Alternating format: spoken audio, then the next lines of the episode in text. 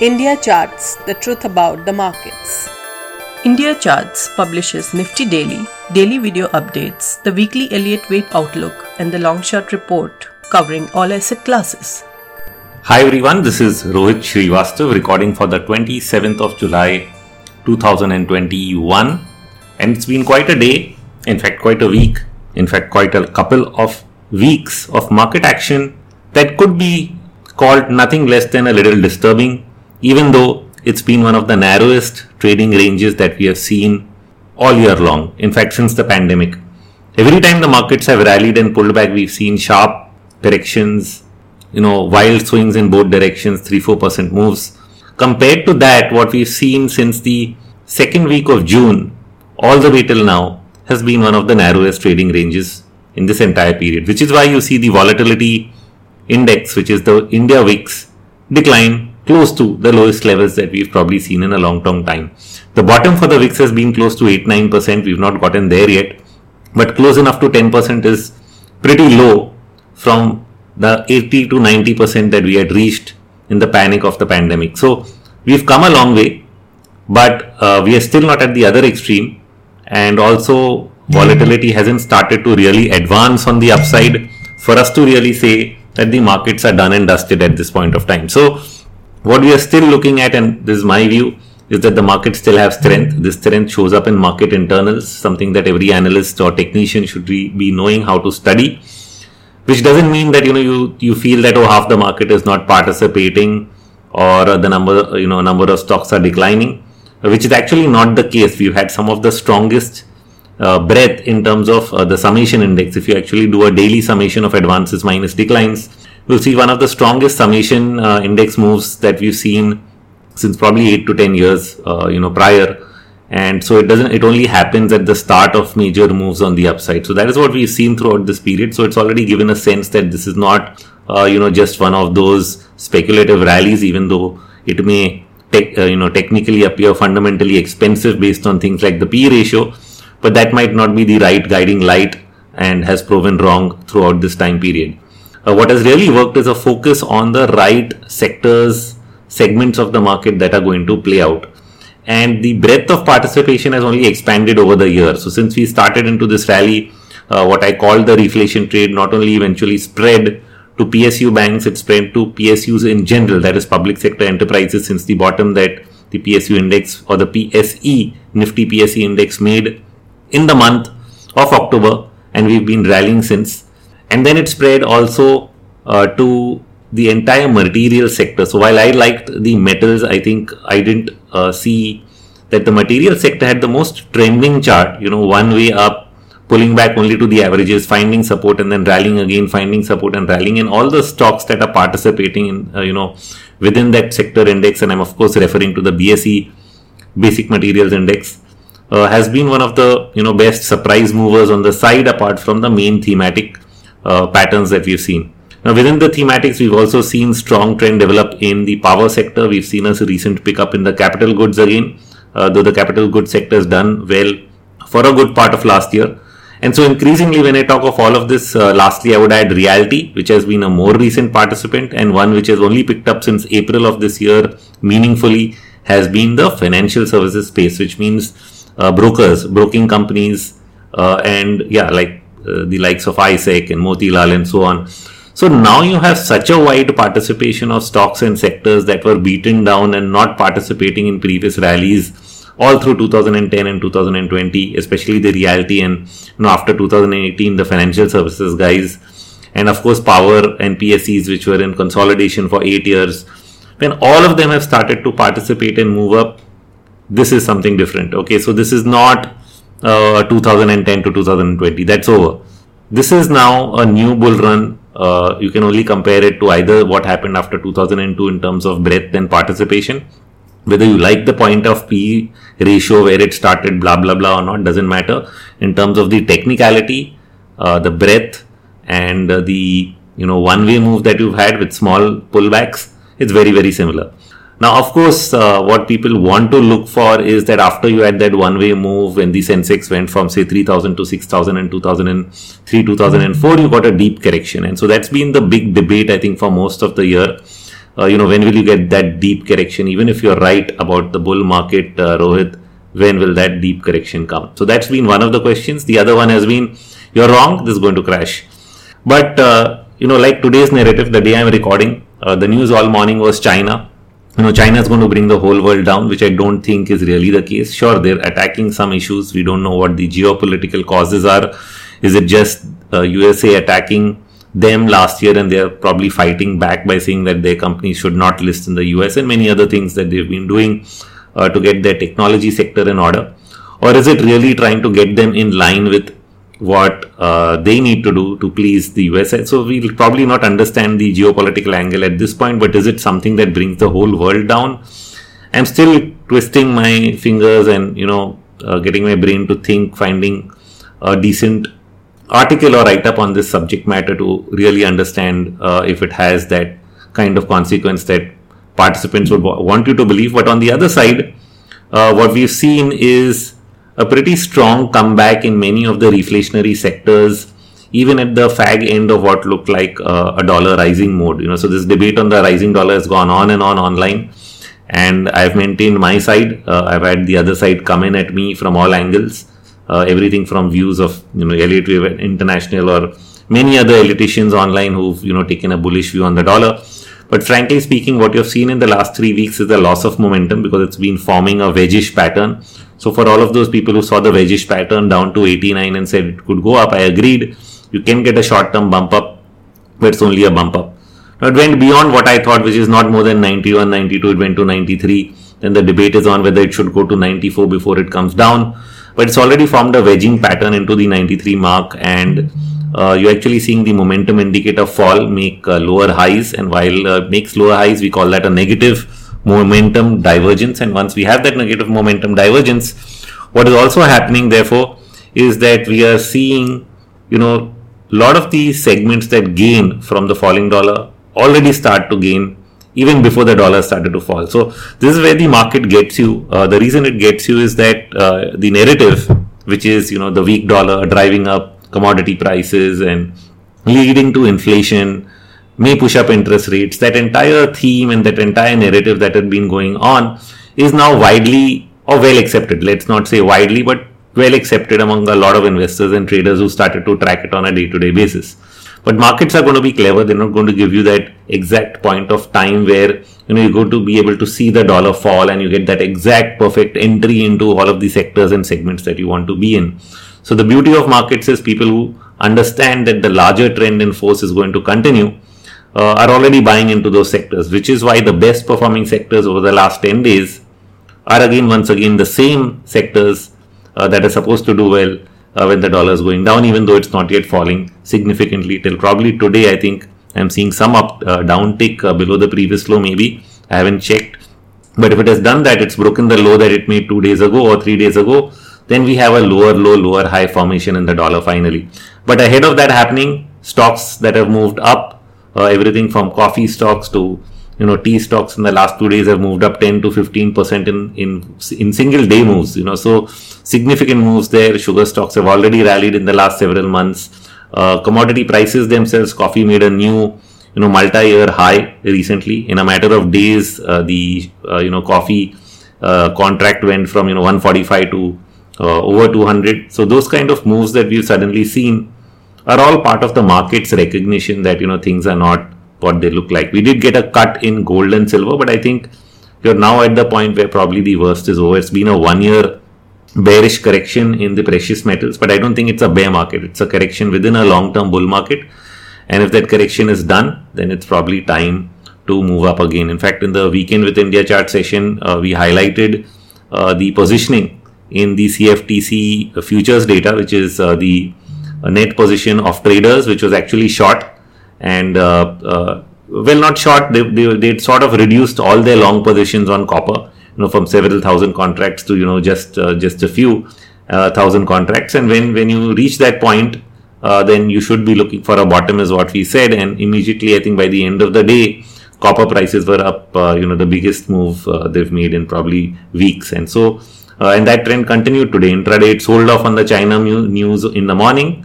But right now in the evening, it's already taken out yesterday's high. So that's how finicky it is. You know, it's shaking out, I think, all the negative thoughts, weak thoughts that people have about the market at every stage, but continuing to trend higher. And like I said, it is becoming broad-based. Participation is deep. Okay, it's not a narrow rally as people might want you to believe. By no signs to me that this is a narrow rally or a narrowing rally with fewer stocks participating. I'm sorry if anybody is telling you that. He probably doesn't know how to study the markets. According to me, participation has gotten widespread over the last year. Increasing number of sectors are participating on the upside, and there is rotation, which is why people feel it's narrow. Rotation simply means three sectors do well, one or two sectors do badly. Then suddenly those sectors which are doing badly start doing well, and then some other sectors start doing badly. So we suddenly saw that in pharma. I thought it would continue to do well. It gave up today, no problem. But you had many other sectors that were up. Okay, so the same thing also happening in probably the auto sector, which has been hit by the pandemic, weaker than others. Banking is weaker. But all the other, a lot of reflationary sectors doing well. In between, power was doing well. Now that's corrected a bit. But capital goods is outperforming the power sector. So this kind of rotation has gone on, and we've seen key stocks like Reliance underperform for almost all of last year, similar to what gold and silver did. But at some point of time, they're either going to give up and confirm that they're in a larger bear market, or they're going to simply join the rest of the market higher. And my sense is probably the latter is more likely than the former, because the larger trend continues to be higher. So that's I think the summation of what we've been experiencing. And among external events that happened recently was OPEC's move to increase production, which may have been a good thing. So if you really heard my last podcast, I spoke about this whole inflation argument. People were scared about inflation coming back and hurting the economy and raising rates and all of that, and that's why the market is volatile or may go down.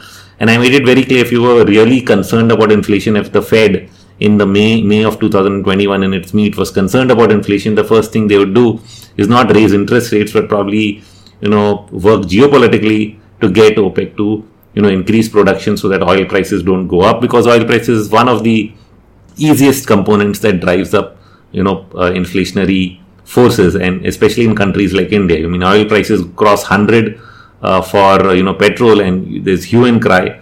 If they go to 120, I don't know what will happen. Some people may start protesting. And so when you have that kind of impact, when prices go up slowly, probably people don't protest. But if they go up fast, then it hurts all parts of the economy. And so what you really wanted to bring down is volatility. So you really don't want to shut down, the production centers or oil companies from, making a profit. And so that's exactly what OPEC did. It's not like a one-day turnaround to produce so much oil that oil crashes from 70 to 30. But a one-year timeline to expand production slowly, step by step, based on a pickup in demand in the post-COVID reopening lockdown, unlock world, as we should call it. And in that unlock world, as demand picks up, they're going to keep expanding production and review it from time to time. And therefore, what we've done away is with oil market volatility. Prices will stabilize at a higher level, but not continue to run away. So my sense is that we've peaked maybe for the time being in oil close to $70. You may trade in the $54 to $70 range for maybe months or weeks to come before another rally really develops in oil. And that allows time to absorb this new higher level. At the same time, the higher level allows you to get consistent profitability at that level. See, you don't need prices to keep rising for profitability to expand. That can happen even if demand picks up or comes back to normal. The higher prices ensure that you are selling your goods and products at a price which is higher than your cost of production, and therefore your margins are good. So that much is taken care of, and that I think is a significant thing, and that's probably what will keep prices and valuations of even companies in the metal sector up, because we've reached a plateau where I don't think copper prices go back to $2. So if you've reached $4 and you're going to stay there, you can have short-term trading volatility. If you're a commodities trader, that's different. Copper falls, 5-10%, you feel the heat because you're a trader and you have long positions. But if you're looking at profitability of companies that produce the metal, steel, copper, aluminium, and so on, once prices are elevated, you know that you're getting this price, and you can produce an X amount of those metals at that price, and you can get your profitability at that price. Then you're really not too bothered about whether prices are going up and down on a day-to-day basis. So I think that much is taken care of,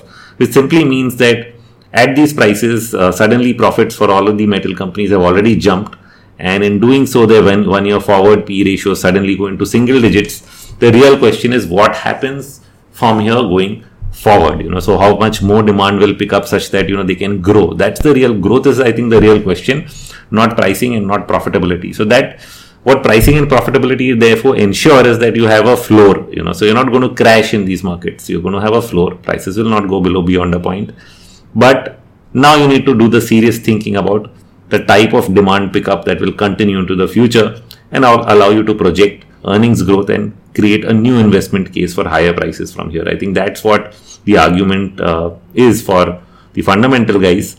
Technically, the trend remains strong. And once you get that rollover in the dollar, which we already spoke about, the rising trend in commodity prices will only accelerate. In fact, apart from copper, every other commodity price already accelerated. Lead has already surpassed its previous highs. So has nickel, the recent highs after the correction.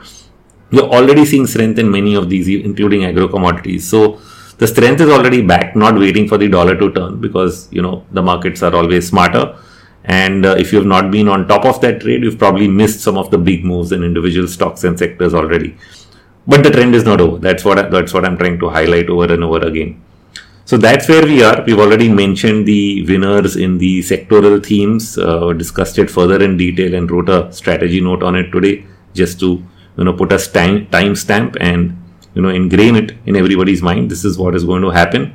We definitely hope the Nifty makes it. If every stock is going up, eventually the large caps should participate on the upside.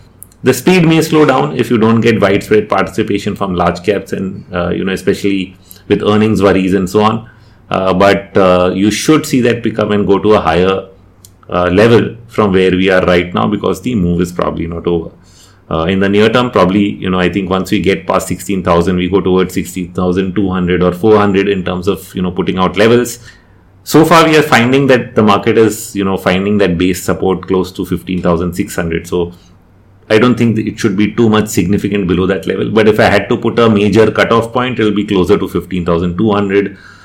If at all, there's a, bigger panic reaction. But like we've seen all through June and July, the markets really wanted to be in a very, very narrow range. It doesn't want to even go beyond that 200 point, 300 point swing. So daily moves are not more than 50, 100 points. And the broad range is not more than 300 points from 15,600 to 15,900. That is what is actually happening. So we can hope for a bigger move, but it's not giving in. And it's probably got the Nifty traders completely frustrated, including me. But my strategy has been that every time Nifty frustrates me, I move towards stocks and reduce my, exposure in the index, so that you can actually participate in some good move somewhere else, and that sort of then balances it out. If you only end up having a Nifty position, then probably this entire 6-month period from April till now would be very, very frustrating, except for that small rally that we had in late May into early June for 2-3 weeks where Nifty actually moved up from 14,000 something to 15,000 something. After that and before that was a frustrating period where the Nifty gains were limited, but sectoral gains were meaningful. And making that diversification was a very, very important part of, getting that alpha. That's the nice cute word that people like to use nowadays, which really means, making money more than what the index would have done by having the right sectoral allocations. So that's what you could have achieved if you had the right sectors in mind. And if you didn't, then you're probably, cribbing about being stuck in an index range. And even those index traders who are my subscribers would probably be throwing eggs my way, saying that you keep saying it will go up and it's not going up. But the fact is, it's also not going down. So you cannot have a bearish view when it's not playing out. But can you really predict when the markets are going to go from trend into non-trend? Billions have been spent to try and find that answer. And most automated systems, computer-driven systems, have not been able to determine when you'll go from trending to non-trending, because you can develop trading systems that work very well in a trending market and very well in a non-trending market. And therefore, you need an external, plug point or a switch which tells you when, trending strategies should be applied and when non-trending strategies should be applied. And that switch therefore ends up being some kind of a manual filter on when you should do that.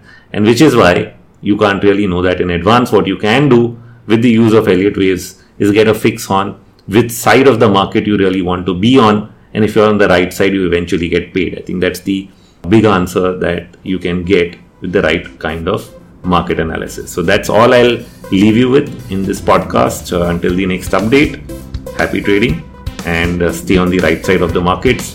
That's all from me. Thank you. Nothing in this podcast is investment advice. Views on financial markets are in good faith to expand your understanding of how markets work. Please consult a registered financial advisor for the same. And yes, please share this podcast with everyone you think can benefit from this knowledge.